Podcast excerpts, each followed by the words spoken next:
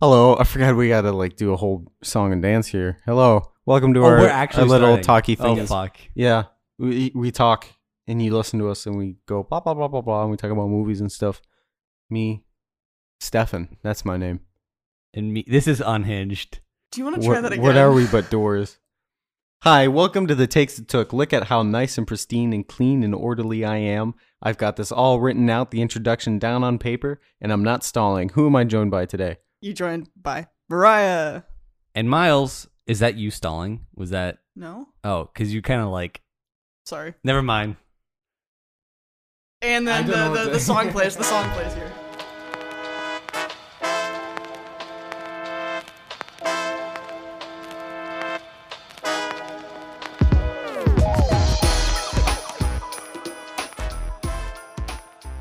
Hello, welcome.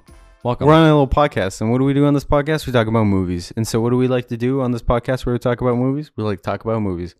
Mariah, what's a movie you've watched lately that you'd like to talk about on this movie where we talk about podcasts? this podcast where we talk about movies.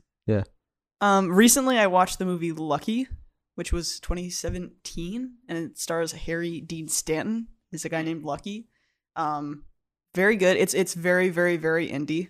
Um, I will say I do think the first half was better than the second half. I found myself really into it at the beginning, and then towards Mm-hmm. the end, I was kind of unimpressed with some of the dialogue and some of the choices. But for Is what it it was, cowboy movie? yes, it is a cowboy movie. Oh. Yeah. It's about old cowboy coming to terms with the fact that he's gonna die. It's got David Lynch in it, Monkey Man. And It's he's got looking the for oosh. his turtle or tortoise named President Roosevelt. Yep. He he acts in it. Yeah. He- Yeah. And he goes, "Where's my tortoise? I need my tortoise." That's a pretty good David Lynch impression. Yeah. But yeah, it was it was good. I enjoyed it. Yes, I Miles. was on Amazon. Oh no, that's me pretending to be David Lynch. Oh, is when he just alright. kind of like ha- he just moves. Hi. He made I saw a video where he makes like woodwork now, and he made this torch that looks like a Minecraft torch. Yo. It's just a block with like an Is orange. he a gamer? He might be a gamer. My favorite video of David Lynch is where he's directing and he goes, "Okay, do it again, but better." He's That got a bitch. lot of funny Yeah. bits. There's one where he's on set and he's just like looking at a piece of wood and he's like, "Wood has been the greatest invention for mankind." okay, you have a job to be doing, man. Miles, what have you watched? I watched for the first time The Life of Brian, the Monty Python movie. Hmm. I have never seen it. Always look on the bright Yeah, side. That's at the very end of the movie, so we just fucking spoil it, I guess. Well, I didn't say what happens. I just sang the song. No, it was a good movie. You liked it? I liked it. it Are was you funny. are you a fan of uh, Holy Grail? I am. Yeah, I really like Holy Grail. Uh, Life of Brian is good, but not I prefer good, Life in of my Brian opinion. over Monty Python. really. They're the Holy Grail. Yeah, I don't. I think maybe just because Holy Grails was so overhyped for me going into it, I thought I was gonna like drop dead laughing, and so my expectations were so high. I Yeah. st- I do think it's got fun bits, but it's just like I don't know. Well, I like visual comedy, so Yeah. for me, I feel like Holy Grail had more visual comedy Mm. um, than I Life of see. Brian.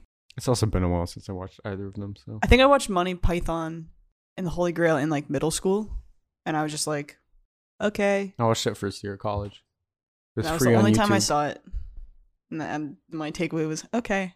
But I do really like John Cleese and some of the other stuff that he's done, you know. So I, I Mm-hmm. Mhm. like some of their stuff, but Okay. I haven't seen Life of Brian. I should at some point. All All right, right. Stefan, what movie have well, you it seen? being Halloween and all, I watched a, a spooky movie called Jacob's Ladder. Is uh, there's this dude. His name's Jacob. He's either crazy or the world is crazy because he starts seeing uh, Ladders? really really strange stuff. No, I think the ladder didn't make the cut. I think it was Bummer. removed in production, post production. Does there was he- no ladder in the movie. Does he have a Jacob's Ladder? No, no. See what I thought. I think this is stupid, but apparently Jacob's ladder is like a biblical thing, and I guess it's like a metaphor. But whatever. Isn't it a piercing you get on your wiener? no, What am I thinking of? Wow, man. that's isn't that We're- called a? That's a Prince Prince Al- Prince Albert. Albert? No, well, Prince I think Albert that's the is one the- at the tip. Okay, Yeah. okay. Yeah, okay. I'm- this ain't All going right, in. All right. It's this dude Jacob. He's he's going a little crazy. He starts seeing stuff. He sees like homeless people with tails and they hide it under their jackets and things like that. He's seeing pe- monster people in the club, people no faces in like the subways as they pass wa- pass by and stuff like that.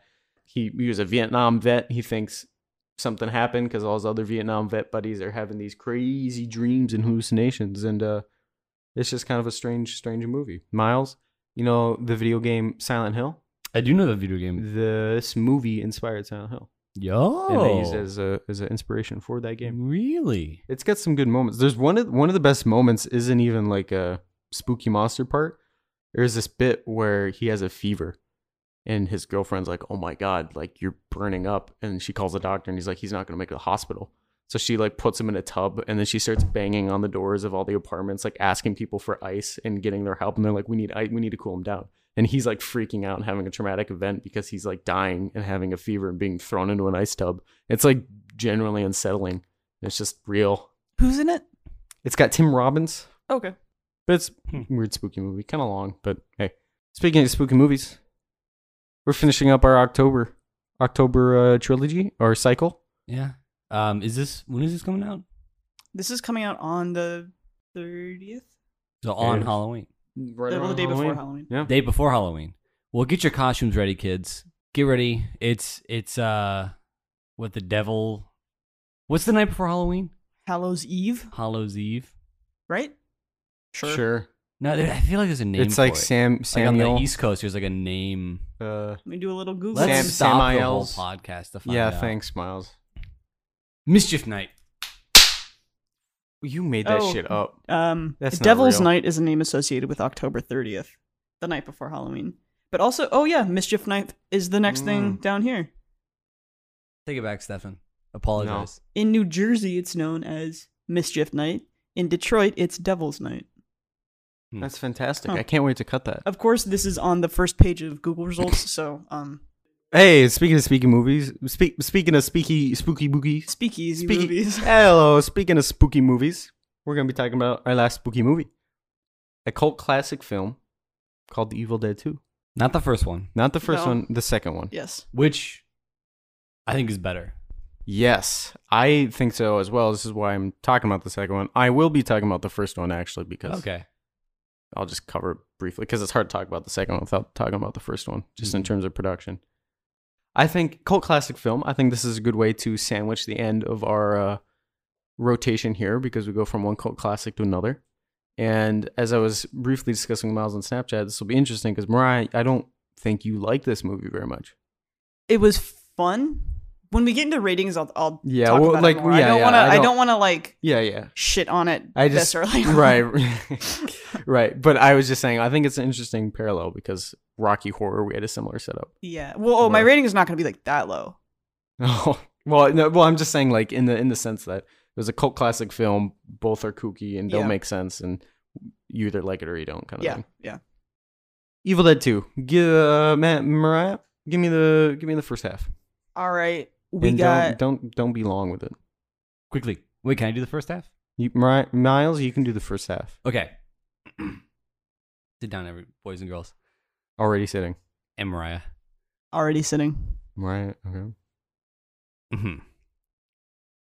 Ash and his girlfriend go to a cabin, and uh, she gets iced instantly by a ghost, and he ices her back very unceremoniously and quickly. Uh, Mm. Very little sadness in that.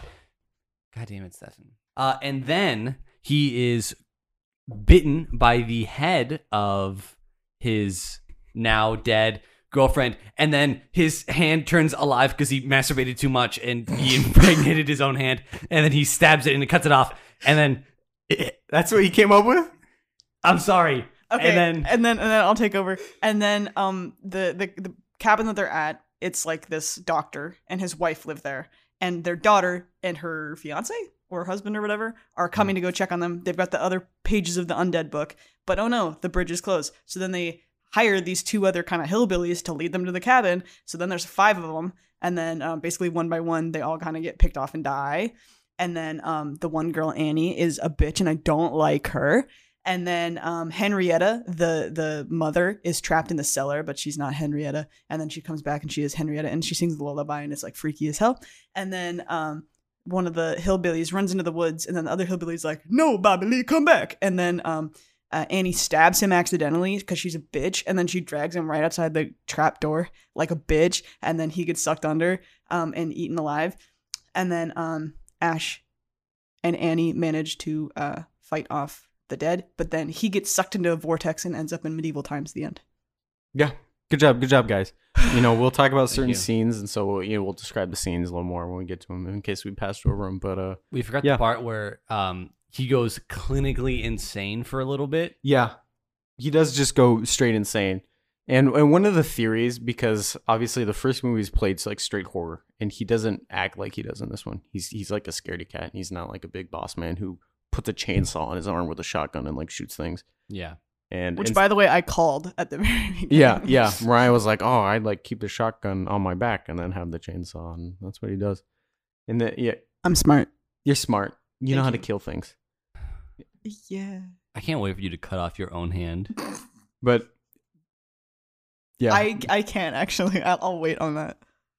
Well, the first one straight horror. This one like horror comedy. Some people say like, "Oh, it's because Ash by this time he's gone crazy, so the whole world is crazy because we're seeing it through his eyes, and that's why everything seems so comedic now rather than scary. Is because like he's gone insane. I think it's just because Sam Raimi wanted to make a Three Stooges movie. But hey, Evil Dead Two, directed by Sam Raimi. I don't know if you guys know Sam Raimi very well. Um yet he ripped off Paranorman with a lot of his shots.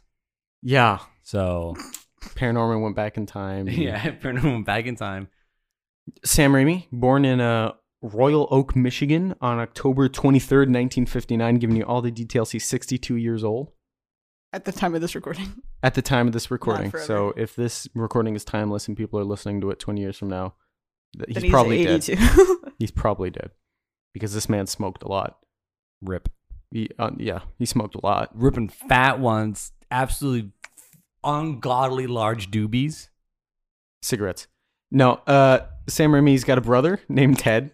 He's got a, a brother, Ted Raimi, who does has done a lot of acting. Actually, he was the um, big fat possessed Henrietta in Evil Dead 2, but he was also in a video game Called the quarry. called The Quarry, which came out recently. Look at me go. I It's- know a video you- game. Miles, do you know the game Until Dawn? I do know until dawn. They they were like decision based games. Butterfly you know, story effects. implemented where you know Okay. you make decisions and no I'm decisions. not as big of a gamer as Mariah. No. Yeah. Mariah's the biggest gamer. I Mariah's such a know. big gamer. She watches Markiplier. Yeah. So I don't know what So- the quarry is. It's it's just a new horror game, and Ted Yeah. Raimi's in it, and he plays a character in it. He's also done many other sort of. I want to say that's smaller like the only roles. thing I know him from. He's been he's he also shows up in just a ton of Sam Raimi movies. So like the Spider-Man movies, I think he shows up briefly. that makes sense.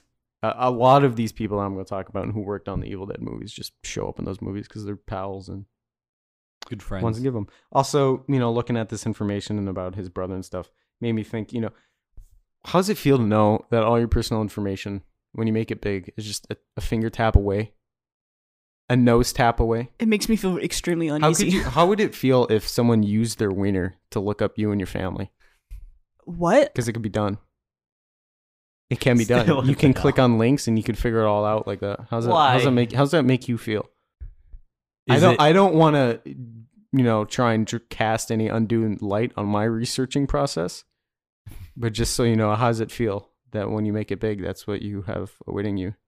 I think I can't wait. How okay, I'm really excited for people to be able to look me up with their All their, Wait, okay. all, all their appendages. with all their appendages unless it's soft. In which case, very displeased. I think humans are all soft. Anyways, hey, Sam Raimi had a lot of other siblings. One of them died. Oh shit. One of them drowned at Why? 15. You can't you, no, you can't go from wiener so joke I'm sorry. to oh a family member of his died by drowning. Sorry, Sam. But anyways, Raimi is a, a nerd. He loves comic books.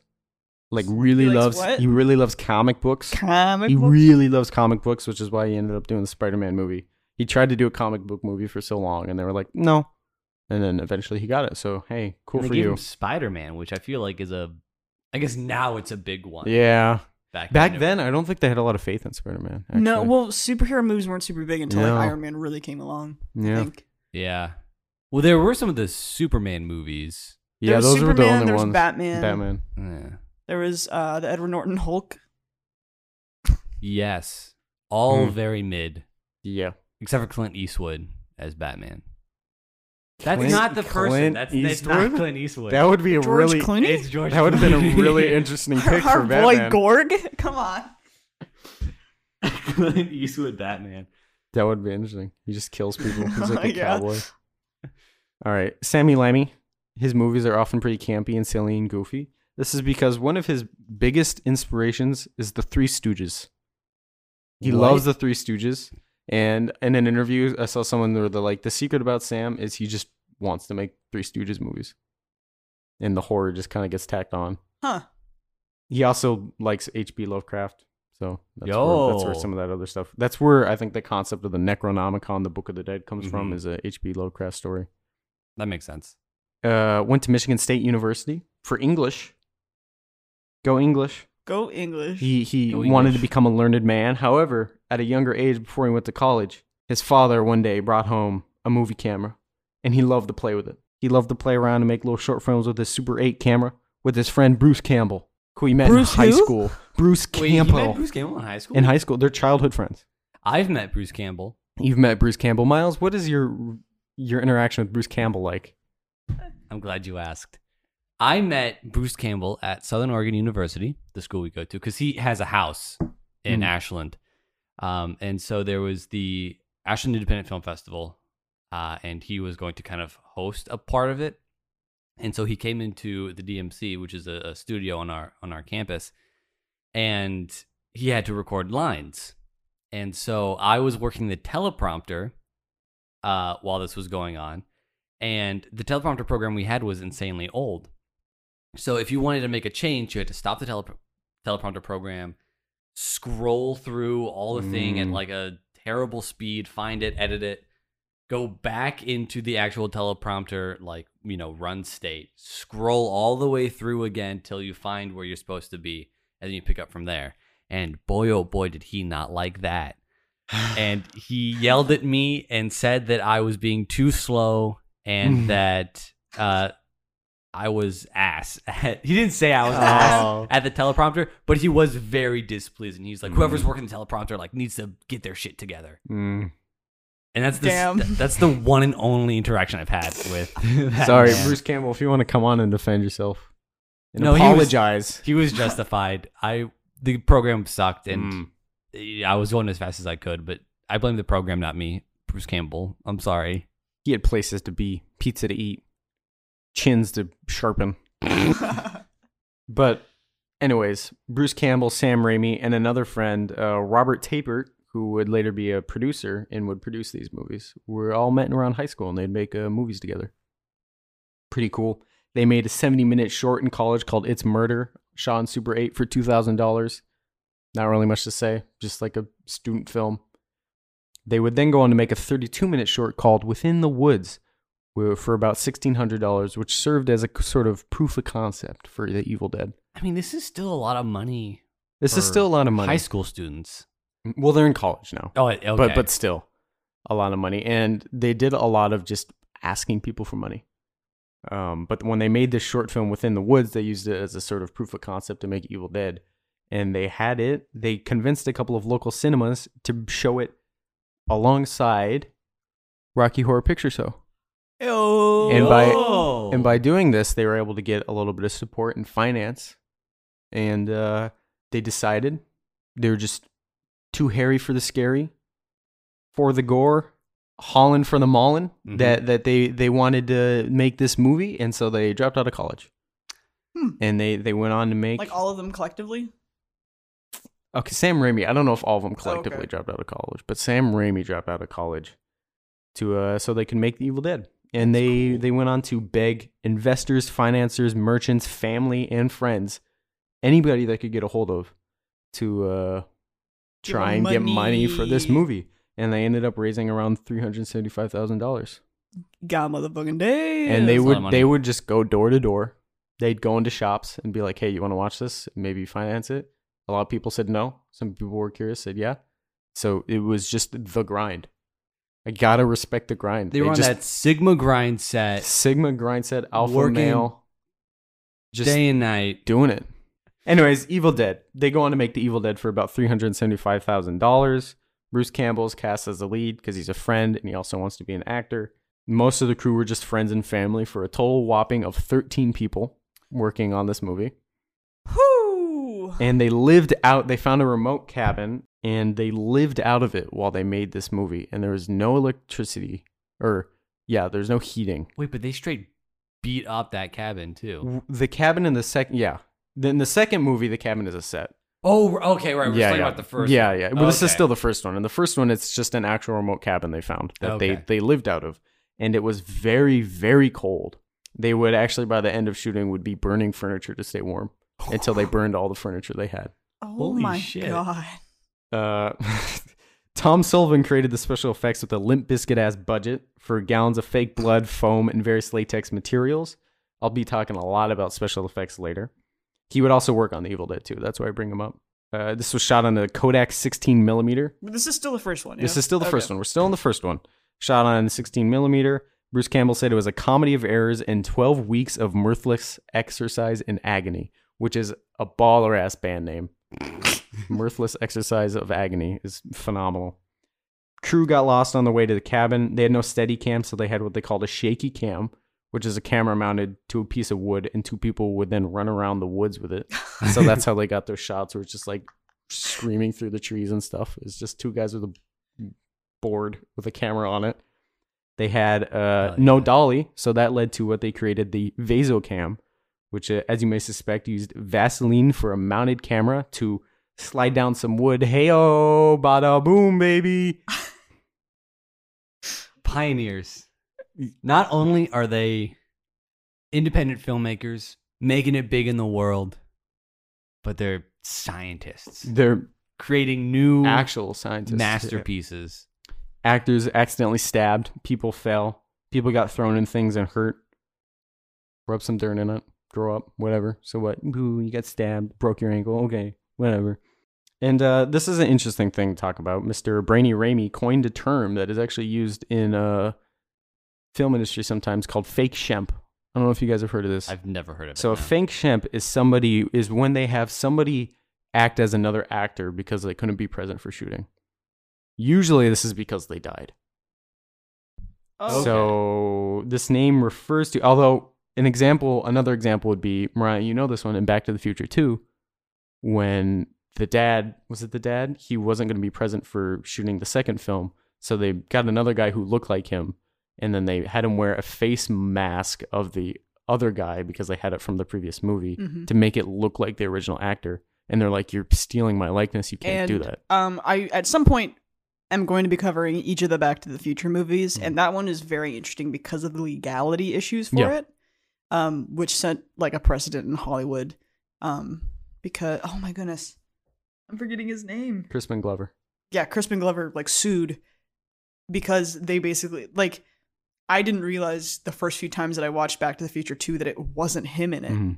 It's Mm. so convincing and they do this whole thing where they have him like upside down the whole time so it kind of like distorts his face a little bit already. It really helps that Crispin Glover kind of looks like wax already. And if you Of don't believe me, course. look him up. But yeah, the Bob's Zemeckis and Gale had uh some legal issues with that one.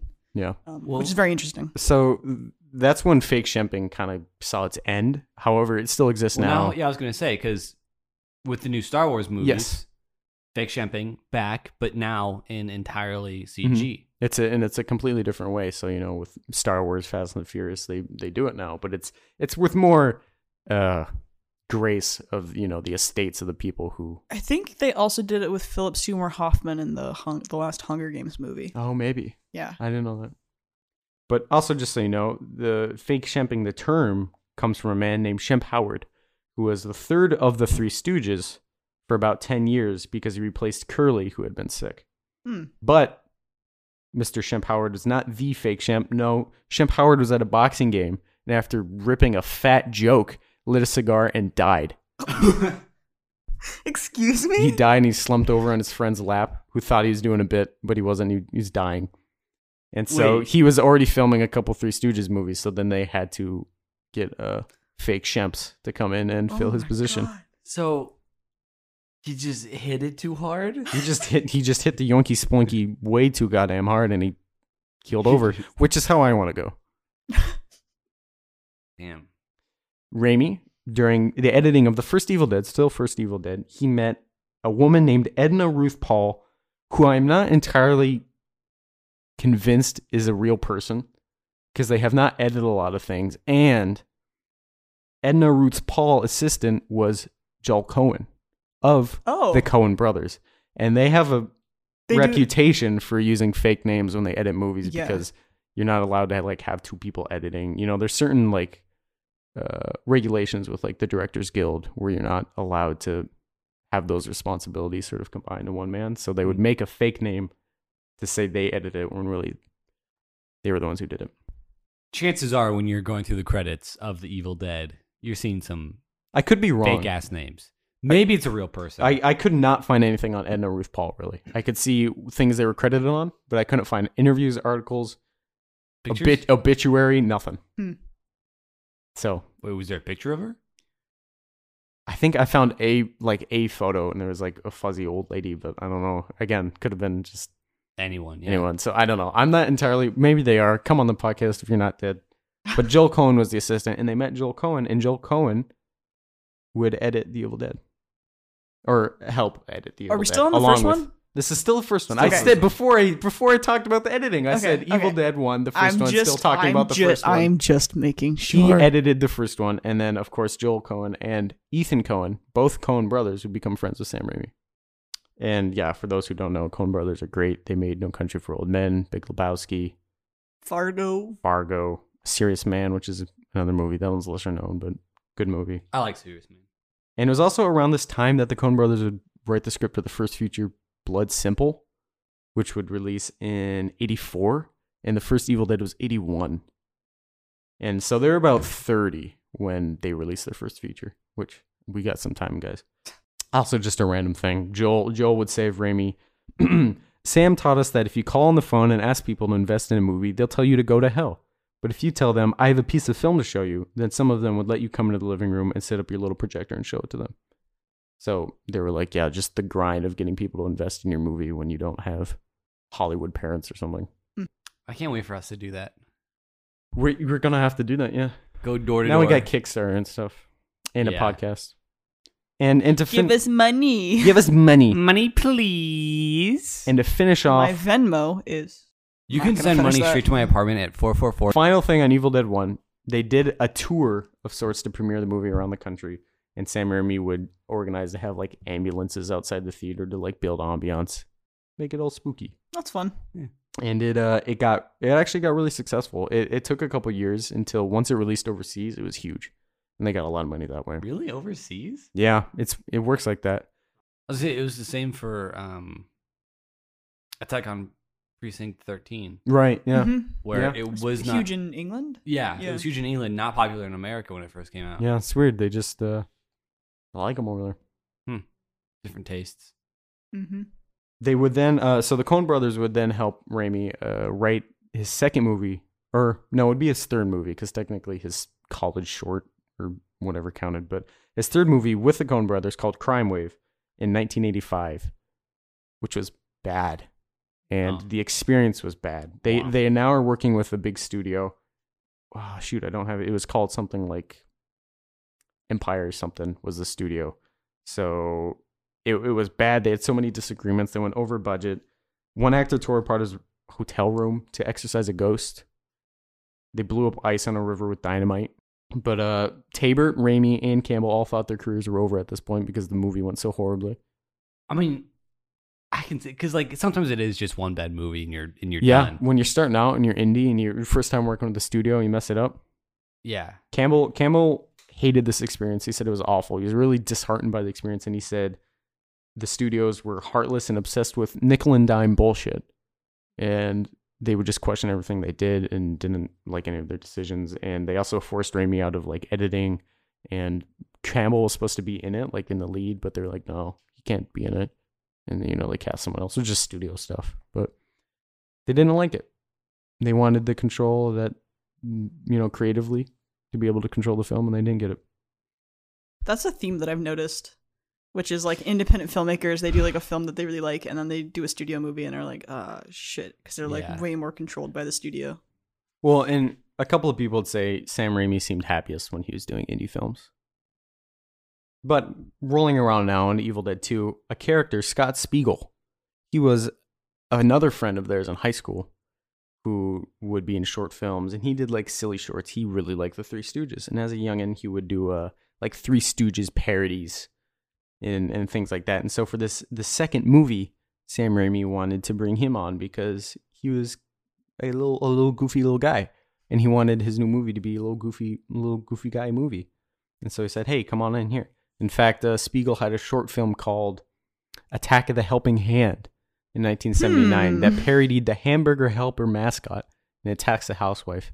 Oh, Weird little guy, that Clove. I thought you were gonna say it was like that scene in Evil Dead 2 with the. Well, hand. yeah, Oh, no, that's where they got the inspiration okay, for that okay, scene is okay. the short film Gotcha. of the hamburger helper attacking. okay, so Oh, I housewife. was right. Yeah, The hamburger helper bit just threw me off. yeah, just weird little glove guy. I think when it comes down to instant dinner mascots, I am more scared by Chef Boyardee.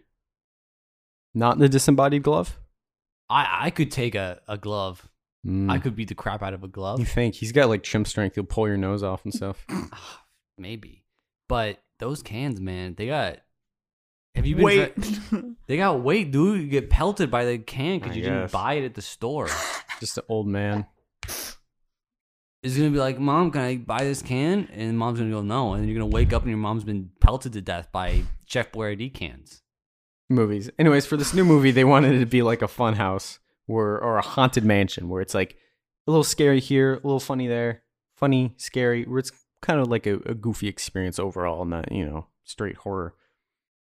And this is where things get a little fun. On a side note, these uh this is a little later in the timeline, doesn't really mess up. This is just this happens later. I believe this happened I couldn't find an exact date, like era when this happened.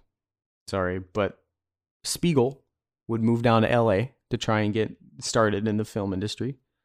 And he would move with Sam Raimi and both the Coen brothers. So for a time in one household, there was Sam Raimi, Scott Spiegel, both Coen brothers, Francis McDormand, Holly Hunter, and Kathy Bates. All lived in Holy a home together. Shit. And we're trying to make movies and writing scripts and doing things like that. Oh my god. We're inadequate. Well, they're just petty old pals. That could be us. You I know? guess it could be us. This and is then, our and then in origin the story, future, Miles. in the Yeah. future, they'll be reading about us, and they'll go, "Oh my god, they were roommates. They were roommates. They were And roommates. they were roommates. And on another side note, there was a man named Lawrence Bender who was spending his time doing grip work until he co-produced a movie with Sam Raimi called Intruder in 1989. And at a gathering, a little party, a little get-together, Spiegel, the writer of Evil Dead, co-writer of Evil Dead 2, would introduce a young writer to Lawrence Bender. This young writer's name was Quentin Tarantino. And Quentin Tarantino would tell Lawrence Bender about his heist movie that he really liked called Reservoir Dogs, and uh, Lawrence Bender would then go on to produce it. This is like the fucking rat gang. Yeah, they. I know they. They. They're all connected. They're all pals. They all like they're all interlinked. Whenever I hear stories about this, yeah, like when it's like, oh, they went to high school together, or like Mm. they met in college, like um, fucking like Owen Wilson and Wes Anderson being like roommates and buddies, and like I'm like, holy shit, like that always I mean, like once one of them succeeds, you pull Yeah, up the you can others help with pull, you. up pull each up the other. others. You like you all succeed. So only one of us needs to succeed. yeah. Only one of us needs to hit the lottery. Who do you, who's it gonna be? My money's on Mariah. Mm-hmm. Sorry, Stefan. She's the one going to grad school, I don't mean a thing. It just means I'm pouring money. and she likes the rules. I don't like the rules because I'm a bad boy. okay, take that out. Stephen King, another man Yes. introduced in this equation, really liked the first Evil Dead How? movie. He really liked the first Evil Dead movie. He saw it at a film festival and he's like, this is fantastic. This is wonderful. This is one of the most original movies that I've ever seen. Was this during his Coke era? Uh, yeah, Probably. acclaimed- acclaimed author Stephen King. he, he really liked the first Evil Dead and he heard that they're making a second one. And so Mr. Stephen King heard the sweet peepings and he called up his producer because by this time they're making Stephen King movies. And Mhm. he called up his producer who was associated with making those movies.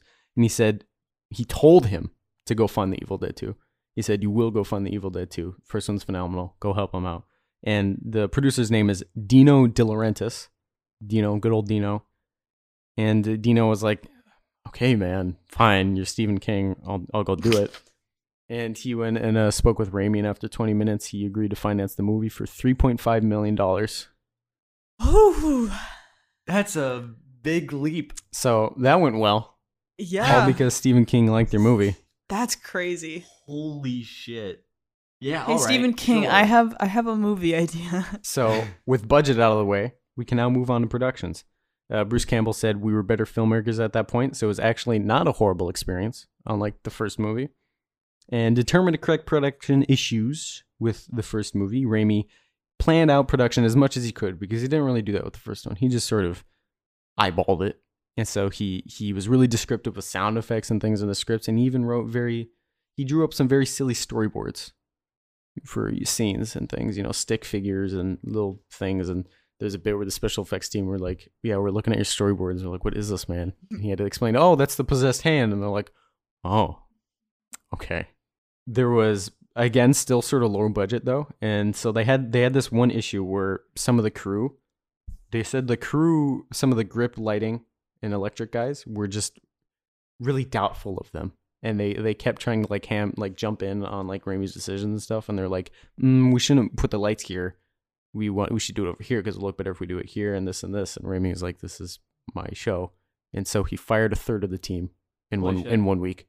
In what? In one week, Damn. he fired a third of the team, and then they brought on new guys. And they're and uh, another reason for this too was because it's low budget. They were sort of crunching and cramming, and so people are staying overtime. And a lot of these guys would be like, "Oh, time to go," and they'd go. And I think they were just kind of like, "This is like a passion project. This like means a lot to me. This isn't a job. Like I don't want people who are just going to go home when the time's up. I want people who are invested in this project and willing to you know put their time into it." So he got rid of those people who he felt like weren't committed. And so things get kind of silly here. The oh, they first start getting silly. well, the first movie was given to was sold out to a company. I forget which, but it was a different company than the one doing when they were doing the second movie. So they did not have the rights to the first movie. They could not use any of the footage to the first movie. So that's why the recap of in the second movie is not really representative of the first movie. Huh. In the first movie, there's a bunch of kids that go up to the cabin. Demons get s- summoned, and then they all die. They all die. Bruce Campbell gets hit with like a spirit at the end, and he's dead. In this movie, they have like a weird recap where it's just him and his girlfriend go up. And then at the end, you see the spirit go into his face, and then it starts with him flying through the woods. Technically, that's the start of the movie. That's where Evil Dead 2 starts Ah. because Evil Dead One ends with the camera going into his face. So if you were to stitch them together, it would be that shot where it like hits him and throws him through the woods. okay. But because of licensing issues and things, they had to play around with it and change the story. And they they did reshoot a couple of different things that didn't make it in Evil Dead Two, like recaps. But for whatever reason, they didn't they didn't put them in. So Evil Dead Two is technically a soft reboot, not a sequel. So it's Hmm. sort of its own thing. the more you know. This time around, for Evil Dead 2, they picked a new location, one that was warmer, one that was not cold, where they were they were shivering and burning furniture. They picked Wadesboro, North Carolina, which a year previous, the Spielberg movie The Color Purple filmed. So this town was kind of used not used to, but had experience with a film set being present, so they're like this is good even though you just had, you know, the Cadillac of film directors Uh, come in. yeah. Now we're going to show up with our ragtag group of indie filmmakers whatever. It went it, it went well. Except it was it was muggy, it was hot, full of bugs. So the first place was too cold, this place was too warm. But warm was better because you're not dying and getting pneumonia. This was an interesting thing they talked about is some of the businesses still had segregation. And so the special Excuse me? the special effects team talked about how they went to a laundromat to get their clothes washed and people came up and they're like this is the black laundromat, the white laundromat's down the street. And they were like, "Oh, Wait. Okay. And this is eighty-seven And this is 87 or eighty-six. They're I think filming it, 86 they're filming it released in 87, but Holy 86. shit. And they're like the movie theater had like a black and white respective entrances. Wait, And, this like, is the- North Carolina? Yeah.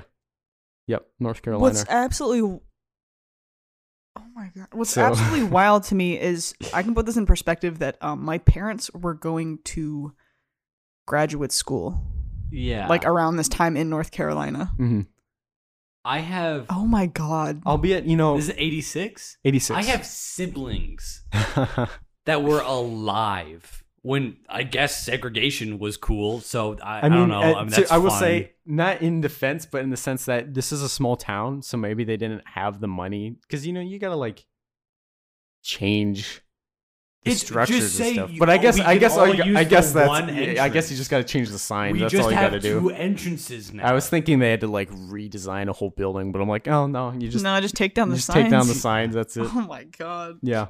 So that was cool. But the the set was built Real This- cool. It's real fun. I The love it. schools, the schools are segregated. I think.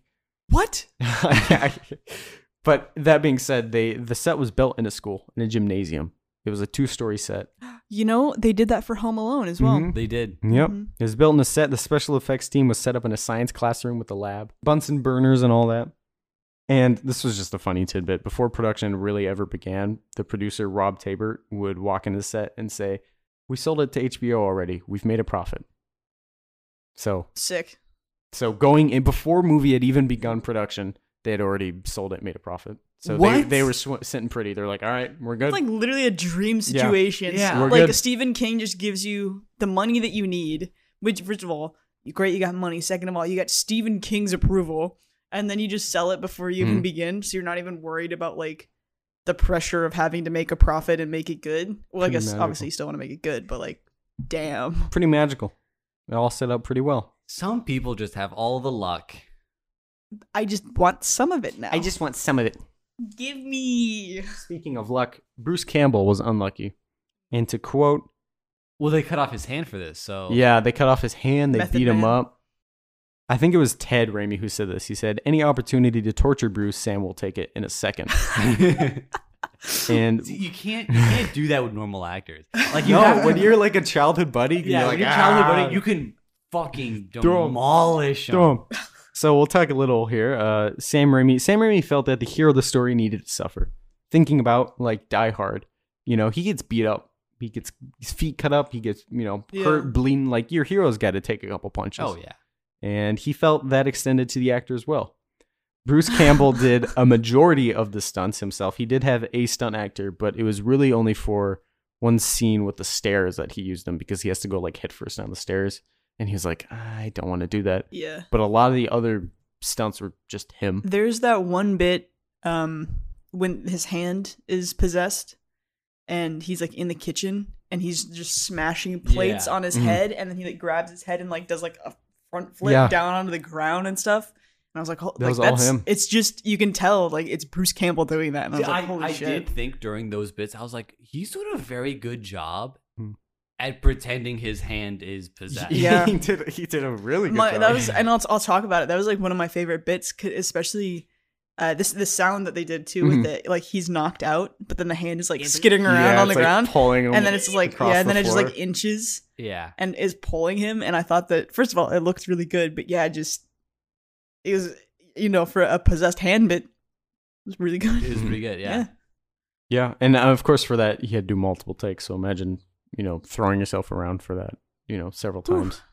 But yeah, he'd get ali- annihilated just on set. And Ted Raimi said, you, you know, it'd be hard to find yourself able to complain when you would look over and see him getting thrown into walls, covered in syrup, fake blood, and You like get sprayed rocks with thrown blood at a him. lot. Oh, yeah. and like drawn around the ground and you're like oh maybe my issues aren't that bad sari uriarte berry played annie the woman mariah did not like I do not like her and character one thing at that's all. funny about her she took the role very seriously she kind of method acted in the sense that she was like i tried to stay in character as much a, as i could on set And she had a backstory about her character being like a boy scout and how she always wanted to like please her father and do all this even though none of that is in the movie but she did like that her character didn't seem like a wuss she's not a wuss I just feel like she's stupid She just sucks.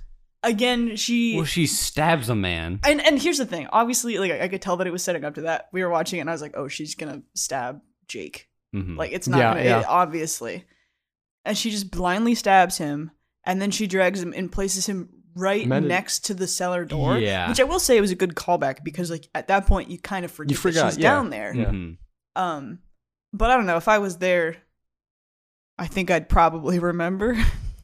Oh, there's a there's a horrible ghost monster possessing my my mom Mhm. in the basement. And I'm just gonna Okay. like lay him right next to it, You're like a right little, like a there. little treat for maybe you. she wanted to do it a little, a little dessert.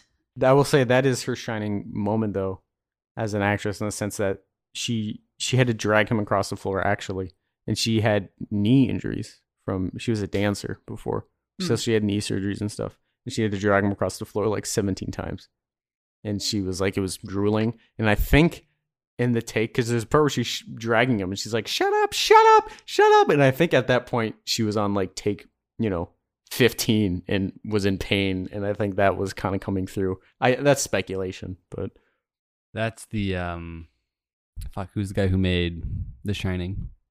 Kubrick. kubrick That's the a Kubrick, special. yeah that's the Kubrick Just special. Just, really put him through hell torture your actors until you get what you want.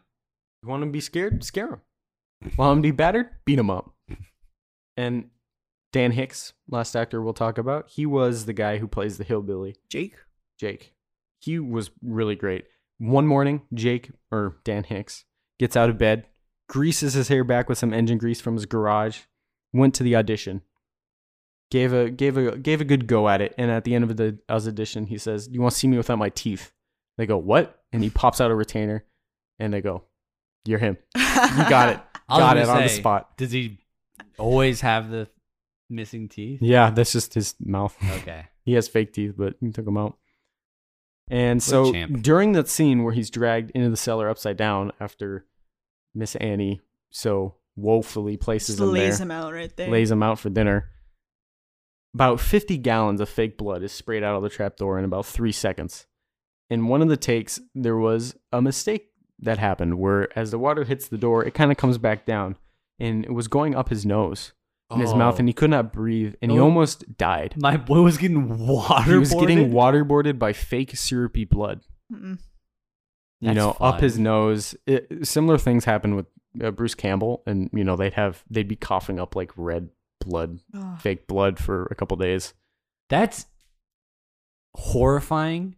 Solely because, like, just imagine if you did have a problem and you were coughing up blood, and you're like, ah, don't worry about it. It's just that fake Oh, it's the blood. fake blood it's that I the had. That fake was, Blood like that three I weeks had." Don't worry ago, about but um, that's what it was. Also, that poor man got his nose broken.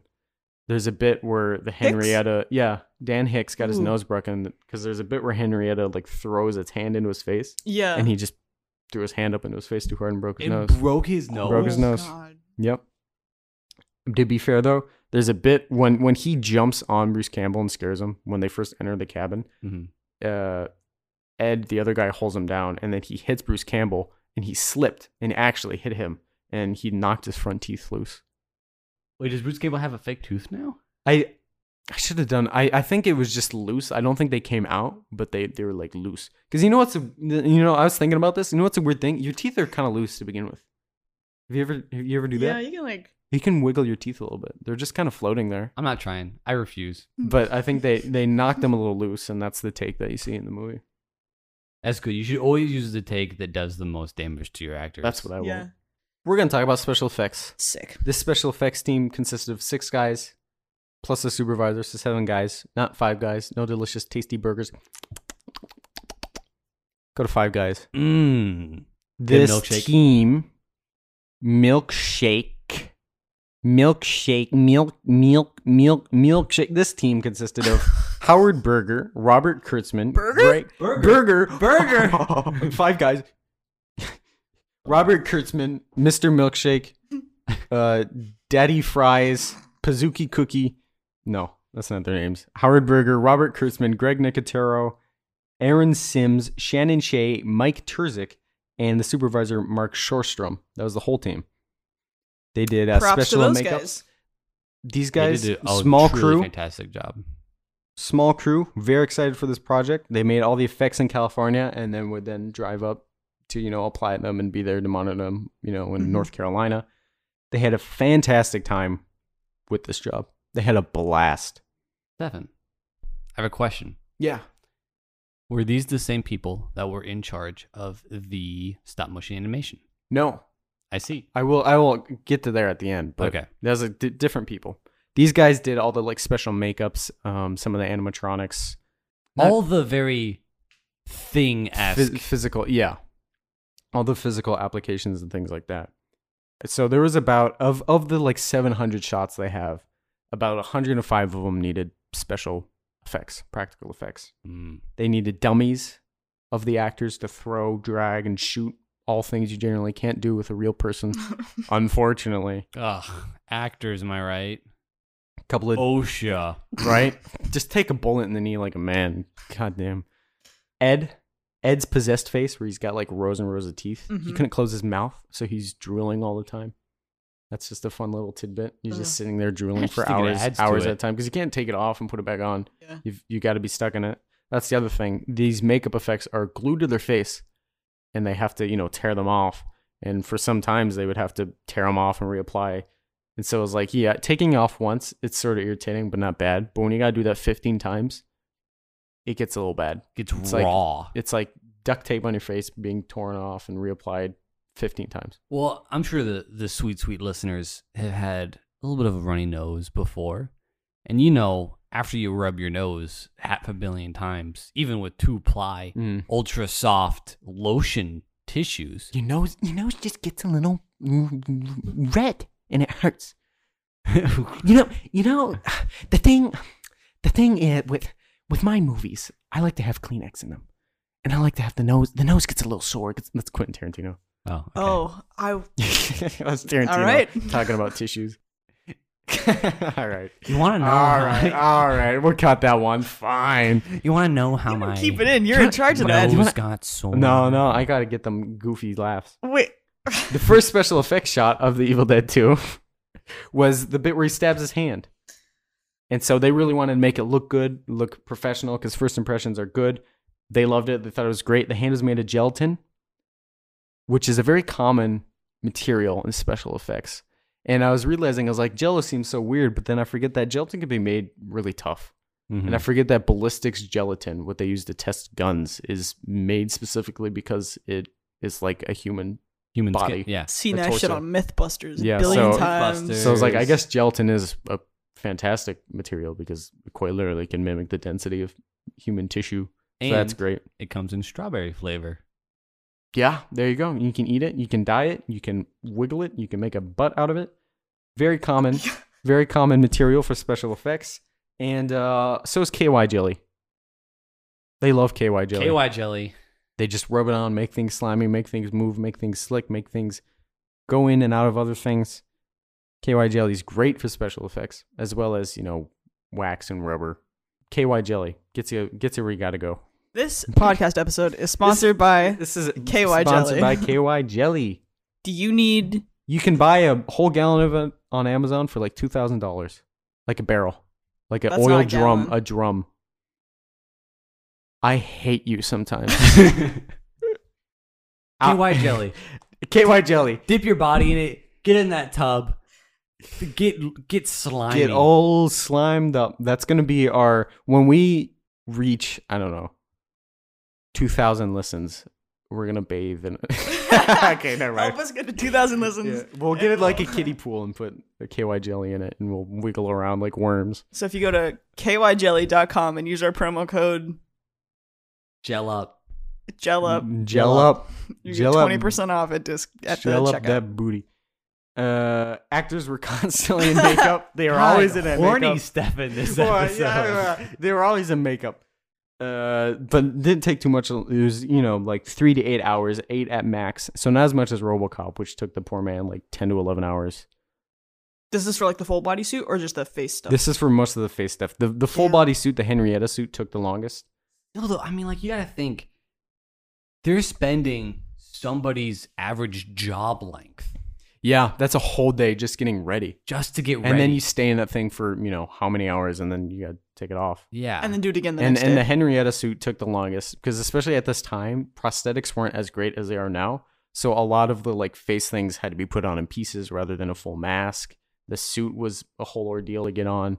Originally, that that that character, that monster, is going to be really skinny and bony. They wanted to be like a skeleton, and so the supervisor Mark Shorstrom was going to get the skinniest man he could find.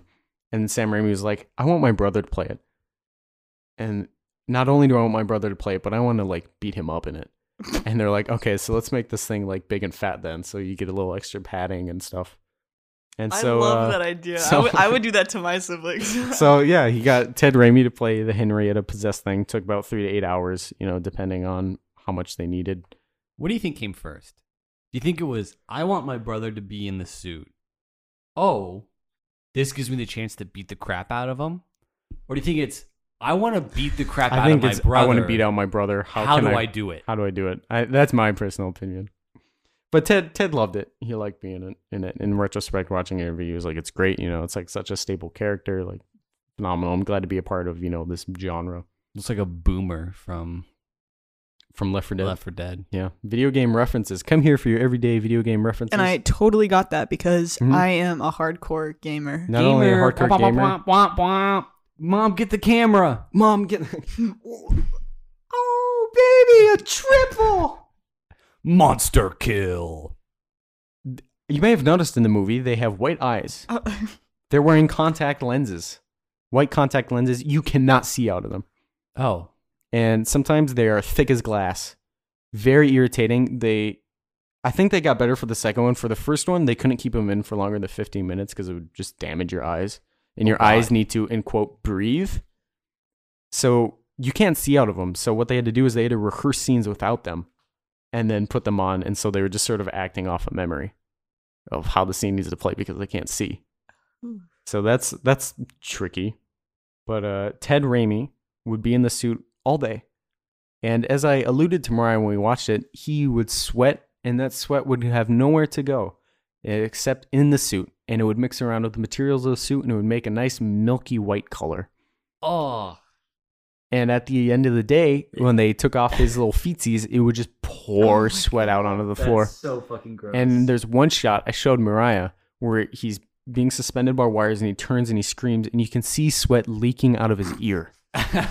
So it's pouring out. I gross. mean, it looks good for the scene because it's like a gross monster thing, but it's his actual milky yeah, sweat. he, he Stefan like Pouring out like a teapot. he, rewound, he rewound it and was like, "Look at his ear," and then just this stream that just like pours out of his ear, and I was like, Oh, "What? God. What is that?" He's like, "His sweat," and I was like, That's- "Oh, I'm foul. actually It was- gagging. it was- That's fucking disgusting. it was bad.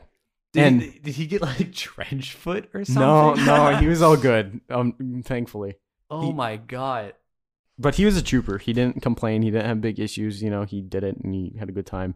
All of them had a really good time on set. Uh, Raimi, Bruce Campbell were comedians all the time. They're always joking around, having a good time. They were saying like Raimi, Raimi acted like he was a director while being a director. So he'd just like do weird things. Be like, okay, people, let's get a move on. It was just like a weird show he would do. Go faster. Very silly. Yeah, let's go Faster. faster, slower.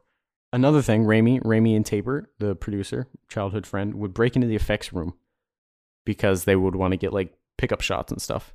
And the effects team didn't like this because there's there's one shot where they use the Linda head to like jump into the window, but the effects team weren't there because they shot it, you know, like at 3 a.m. when everyone had left, and the hair was still pinned back, and you can see it in the movie. And the effects team was like, "Why'd you do that? You're gonna make a stuff look bad." So they booby trapped the uh, storeroom with a balloon, and they and they, they got they got Tabor with it, and so he stopped breaking They the put stuff. a fucking bungee pit they, in they, there. they had to put a bungee steak pit into the the effects storeroom so they wouldn't go in there and break into it. Wait, so they use like a, just a balloon full of water or something? Yeah, it's just a water balloon. Nothing, nothing crazy. That's still pretty funny though. And finally, coming to an end of our, our effects, Tom Sullivan did the stop motion animation and various effects, Tom primarily Sullivan. for the beginning with the book, Mhm. the Book of the Dead, where it's It's- animated. the writing and, is like and he he drew it, and he drew it stop motion. So that's cool. Not only was he animating the book, but he was animating the drawings. That's two different kinds of animation. And they're good drawings too, like Mhm. uh, in the book. And uh, Man. Doug Beswick did stop motion for the dancing Linda corpse. mhm. and that was based off of they they had an actual dancer choreograph it and they filmed it and then Raimi cut it so it had the pacing that he wanted and then he used that footage to base the uh, stop motion animation off of Hmm. so that's cool he said he spent about one frame every five minutes which stop motion if you're unfamiliar with stop motion you take a photo you move it you take a photo you move it you take a photo watch our other episode Well, so listeners will know. Um, that's insanely fast. yeah. One frame per 5 Mhm. minutes. Because on Paranorman, it was one frame per thirty minutes. yeah yep he went he So- went pretty pretty quick with this this, guy's one booking it mm-hmm low For the budget book, from the book. booking booking it and even though it's stop motion isn't like realistic per se especially when you mix it with live action. I Yeah, think yeah. I think it's so fun. It I definitely think has I its own think the like mixed media feeling of having live action in mixed with stop motion is just it's silly and sure maybe it's not serious, but it's just like fun. It does have a very specific look. Like Yeah. even if you go back to I, I don't know the movie's name, but there's that like shot of the guy fighting off skeletons. Oh, Jason and the Argonauts. Yeah. Yeah. Um I I, I really like that shot too. It's it's it's fun. It's not realistic, but it's it's just I don't know, fun. It's, it, looks, good in its own It looks good way. in a different way, not in Yeah. a traditional, authentic way, but it's just it looks good. And that uh, that brings us to the end post production. Ooh, its initial limited release in 300 theaters or so gave meager results of eight hundred thousand dollars, but Mm. after a couple of months, it garnered around six million. Damn. Okay. Yeah. And as you know, it is now a cult classic. Yeah. A cult classic. So it made okay. It made six million, and all of that is profit because they had already Yeah. technically Mm. made a profit. Mm-hmm. Yeah. Pretty so damn they're good. swimming swimming in purple. Pretty damn Whatever good. that means. Dino's production company was a signatory of the MPAA, which is the Motion Picture Association of America. And contractually, Sam Raimi was supposed to make this movie with the intention of it being rated R. However, when the MPAA reviewed it, they said, This is rated X. This is too bad. This is too gory. Really? We're going to give you an X rating, which would limit how they could advertise it. They could Mhm. limit when and where it could be showed, and it would af- ultimately affect, you know, the the profit of this movie. So what they did, Dino Dino decided not to submit the movie to the MPAA after all, and instead made a shell company called Rosebud Releasing Corporation, I remember that A from the very fake- beginning when a Rosebud fake came up. company that they made up. And uh, they allowed it to be shown as unrated because then it's not associated with the MPAA. So rather than having an R, it just says unrated, which looks better than X. Yeah. And funnily enough, uh, Sam Raimi shot the logo of the rose opening up. It was just a time lapse of the rose. So look at that. Just make fake companies. Just make shell companies and cheat. And finally, this will be our leeway into just discussion. Many of the audiences weren't sure how to respond to this movie. They were like, because the first one was scary. And so they go into this one, they're like, Am I supposed to laugh? Is this supposed to be funny? I don't get it. It's scary. But ultimately, a lot of people found funny. Some people, some of the effects team were kind of upset that people were laughing. They're like, Why are you laughing? Are you laughing at my work? And they're like, No, it's like a black comedy. It's a dark comedy. It's funny. And uh, I think that's one of the reason it became sort of a cult classic is because it's so bizarre. Campy. It's campy. It's so strange. Like the tone is so kooky. It is very cookie. Three Stooges kooky. That being said, thoughts. Mariah, I want to hear yours. Okay. Um. So in general, I thought it was fun, fun campy movie. Um. However, when we get to ratings, I'll explain. I don't really have any desire to see it again. Mm. Like I saw it once, and I'm like, all right, Which is when you rate things important to you. Yeah, I, that's a that's a, a factor I consider when rating something. Um, like I mentioned before, I really liked the bit when the hand is dragging him on the ground trying to get to the um, butcher knife. Yeah. I thought that was really really funny, and I thought it was done really well. We were talking about how like obviously a lot of the bits are just kind of goofy, but there are a couple moments where it's like genuinely kind of unsettling, and for me that's when Henrietta comes back up from the basement and just starts singing a lullaby, and she's no Mm. longer the monster, but she's like just actually Annie's mother, Yeah. and you're like, oh fuck, that is like spooky. Mm-hmm. Mhm. Um, and then yeah, I don't like Annie. Fuck Annie. Um. All my homies hate Annie. Yeah. Also, and then um, kind of the last thing that I wanted to mention, and I said this to Stefan when we were watching it, is like, a- actually, you mentioned it too at the very beginning when we were recapping how he doesn't really have any remorse for like ha- needing to chop off Linda's Oh, head yeah. and like bury her, and he just kind of does it. Mm. Uh-huh. Um, the idea of like somebody not being really who they are and having to like kill them, I'm Mm. like, can you imagine?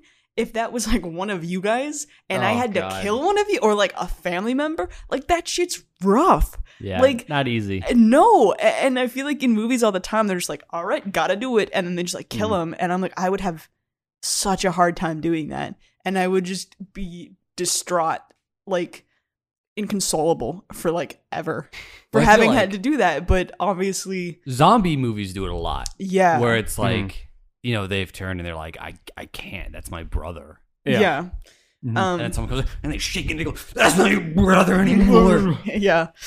Um, but yeah, that was another thing where I was just like, when you really think about it, like, damn, that is fucked up, Mhm. and like Yeah. that would be really hard. Anyway, food for thought. Really cheery note. Her head came off easy though. Yeah. yeah, He popped that off like it was a like fucking a Barbie. head. Yeah. Mhm. Um, yeah, those are my thoughts on it. Miles, what did you think? I like it. I like it. I think it is in the same vein as uh, Rocky Horror, Yeah. in that it is this kooky nonsense of just th- things happening. However, I like this one. Um, If you didn't listen to the Rocky Horror episode, Miles rated that one a two out of ten yeah, Mm. and did not recommend anybody see it. I don't like it. but I am a little sucker bitch for any kind of like prosthetic work, Yeah. um, stop motion, all that kind of practical stuff. I love it. I'm a big fan. Uh, him tying a chainsaw to his arm is just cool Absurd and cool. absurd and cool. Um, however, I will say this movie gave me fucking whiplash with how ungodly fast it moves. Yeah, it moves. I kind of like it. I How quickly it moves, but yeah, it's like whoa. like later on I got used to it, Yeah. but in that first section I was like, Yeah, "Well, the- holy The fuck. remake, yeah. It's just Yeah. going. And then he just is losing his mind and like making all these crazy faces and like Yeah. walking Dude, around. the part where he's looking in the mirror Mm. and he pops through and grabs Yeah. himself, I was like, that's good. I, the, I like yeah, that the a first time lot. I saw that, I liked that, Um, and I also really liked the bit where all the furniture and wall mounts come alive, Yeah. and He's he's laughing just with laughing. them. I just, it's, and he's like bobbing it's so, up, he and bobs down up and down with the lamp. lamp. That's, I love it so much. It's so silly. yeah this one i i liked a lot um i, I wasn't a huge fan of the first evil dead Yeah, um i got a It's little alright. i got a little worried when the tree came back yeah. i was a little iffy on that i was like Ooh, are they gonna do the thing again the in the first Evil Dead, the the woods hard R uh, a lady a lady, yeah oh, and I I know that's another reason I don't want to talk about the first one is like I really don't like that scene. yeah And yeah, it's like they wouldn't they wouldn't do it again, do they? They this wouldn't. one, They she just wouldn't. sort of gets grabbed and they take it's like sucked into her, the sucked tree. into the trees and stuff. yeah Yeah, the the first one, it's I think again what I like about this one and I suppose just these movies in general and why I'm talking about this movie a lot is it is indie filmmaking and there is a charm to seeing you can see how they did it. You know, you can see the wires and you can tell it's stop motion. It's, nothing's real. There's no wool being pulled over your eyes. yeah it's like, but kind of I think raw. that's kind of what's fun and because I don't know, I relate to, you know, the th- indie filmmaking experience and, you know, I I think that's what makes it fun is knowing and seeing all of that. when uh, Henrietta is flying around the room, Mm-hmm.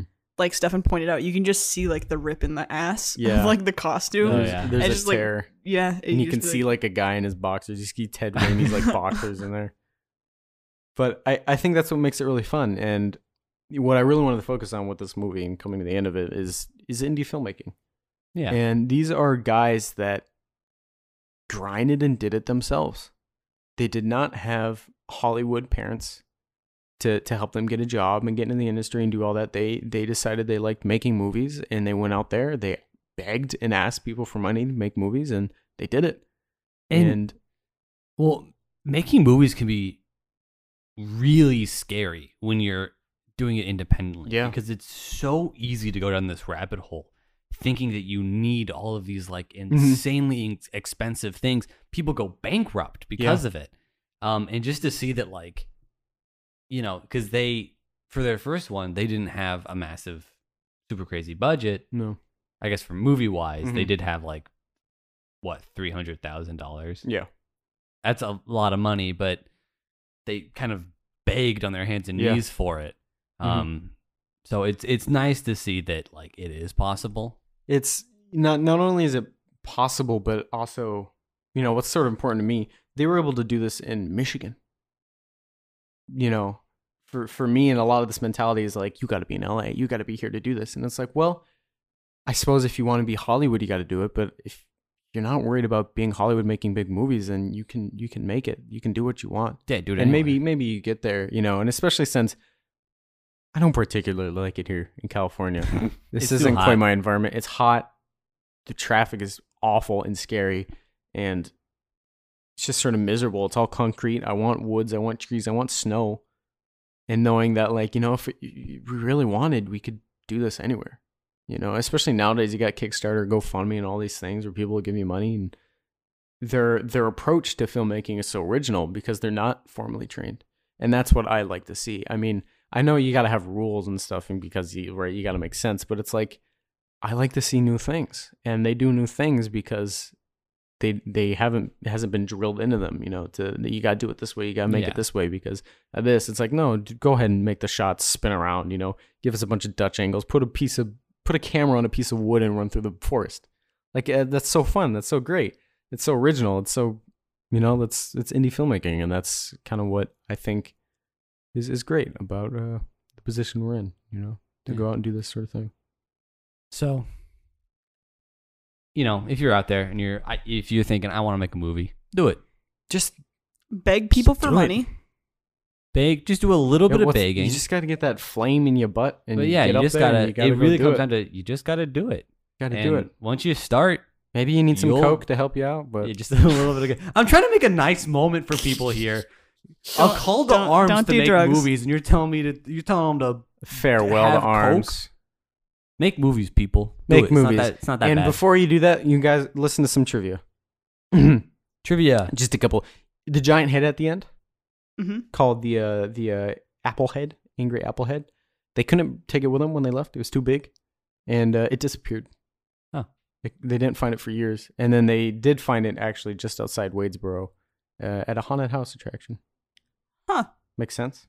The The harness chainsaw just smoke. Find it and start. I using guess it. they just went out in the woods. They probably like someone poked around. Some kid probably found it, told their parents, went from there. After years, someone heard wind. I don't know. Think Hmm. about how pe- people are weird. Little Yeah. ants. We have connections. We speak. The chainsaw smoke that you see is cigarette smoke blown through a tube from Sam Raimi. And on a side note, not related to chainsaw, that man would smoke. I said this earlier. He would smoke packs and packs a day on set specifically. He- well, he's trying to go out like one of his heroes. Yeah. Like one of his fake Shampiros. So he would just chain smoke. Like there would never not be a cigarette in his hand. Oof. He was just smoking all the man's time. poor And fucking and again, he's lungs. like 26, Oh god. He probably looks like shit 27 now. or something. Well, just because smoking makes you look like shit. yeah. Yeah. Don't smoke, kids. Well, don't smoke cigarettes. Sam Raimi, you look smoke a bad. fuck ton of weed. Do it. Smoke weed, get holes in your brain. Sound effects of the evil in the forest, right? The that Sam Raimi's voice mixed with Orson Welles' voice stretched out. Were there any Huh? monkey noises? There was the one that I didn't see anything about monkey noises, but there was the one creature that sounded an awful lot like a monkey. There was one that sounded a lot like a monkey. Sam Raimi did most of the little creature sounds. Wow, Sam Raimi, a little monkey man. But, uh, you know, they've been distorted and all that. yeah. And finally, the rat that you see over Bruce Campbell's shoulder and in a couple other shots, his name was Senor Cajones. Dude, rats got fat Because they got balls. big, they got, rats got such big balls. they got big nutty, nutty Senior nuts. cojones. Senor Cajones. And that's all I have for you. Thanks for coming to my seminar. well, Stefan, you still have one thing left to say. Drinks left on the way out. Well, the one thing I have left to say, first of all, is what, what do you guys rate it? Mariah, I am going to give it a two, no, three, no, a four. no. No. How about you let me talk? Um, I 10 out of think 10. Wow. I think I'm gonna give it a five chittering hands out of ten chittering hands. Mm. It was Just a middle of the road movie. like, like like I said, it was fun. I'm glad that I saw it. Mhm. It was kooky. I can I can fuck with those kind of movies. But yeah, I don't feel any super strong desire to like encourage people to watch it or watch it again myself really anytime. Like I'll be fine if I watch it again. but I won't go out of my way. Mm-hmm. Um, but yeah, I thought like the effects were fun. It was kooky. I didn't have like any problems with it. I just kind of indifferent to it. That's all. Okay. What about you, Miles? Despite how much I said that I like this movie, I think it's probably going to be a six out of ten for me. It's get it's better than j- uh, the run of the mill movie, but I don't think it's you know thinking of a movie that I like. It's not Paranorman to me. It's not The Thing Mm. or uh, Jaws. Yeah. You know, it's not those like crazy good ones. Um, it's good, but it's not crazy good. So while I recommend that you do watch it, if not solid, because it is really goofy and funny, um, Yeah. I'm gonna go with a solid six cool fucking awesome ass chainsaw arms out of ten. and i you know i i think this movie's fun i could honestly just watch it because it's just silly slapstick humor why not put it on i don't care i'm not like a huge fan of it um i was gonna say seven out of ten i know it's higher than you guys but that's probably Five, just six, comes seven. from from my attachment just knowing the filmmaking and appreciating the filmmaking and and the characters behind it and knowing the people there had a great time so uh, yeah, I, uh, seven out of ten. I'll commit seven out of ten, just because it's it's a fun fun time. Is it necessarily like a good movie in traditional terms? No, but it's fun. So seven out of ten gallons of sweat pouring out of Oh, God, orifices. I hate it. I hate it so much. Also, if any any of you like cult followers have listened to this and you you just you know everything about this movie, you love this movie, please Leave us don't alone. don't hurt me. you leave a nice comment, please word it nicely. Don't hurt my emotions. Say something like Stephanie got this wrong. Stephanie should have said this. I'll say okay. and you can Stefan- you can go ahead and email us You Mhm. dumb those cunt. com- those comments or suggestions at the takes it took at gmail.com, by the way. But Yeah. that brings us to the very end. Sure does. Mariah, what are all the ways they can know who we are and listen to our stuff? That is a damn good question, Miles. And you can always find us on social media on Twitter and on Instagram. We're just the takes it took. Again, if you have anything else you want to email us, I just said the email, which is the takes it took at gmail.com. We love reading emails from you guys. And then um, next week, I guess, well, in two weeks, um, since we're going to be out of October, no more spooky movies for now. But Wow. um, it'll be back over to me, and we're going to be covering the 1987 film, which this was also 1987. Yeah. Um, planes, trains, and automobiles. Getting ready for Thanksgiving. I thought it'd be fun to try to find a Thanksgiving Mm. movie, and that's kind of the only one I could think of. But also, It's got the Pink Panther in it. Yeah, and also, I think it's gonna be like the first just comedy that we've covered. Yeah. We haven't really, straight comedy. yeah, we haven't really covered any just like straight comedies. So I think that should be a lot of fun. Looking So- forward to it. Um, make sure you give that a watch before you listen to the next episode, Mm-hmm. guys. Mm-mm. And in the meantime, watch movies, have fun, be safe, and uh, we'll see you next time. And have a safe Halloween yes, Yeah. tomorrow. yes, because we definitely Tomorrow? didn't record this ahead of time. And you definitely listen to this before Halloween. Yes, not after. Don't poison the children. Don't put any razor blades inside of the Reese's Pieces. Don't Or Reese's don't Peanut put Butter Cups, not glass the dust pieces. in the marijuana when you hand it. Okay. All right, bye. Bye. Stephanie at the Harmonize. Bye. Good job.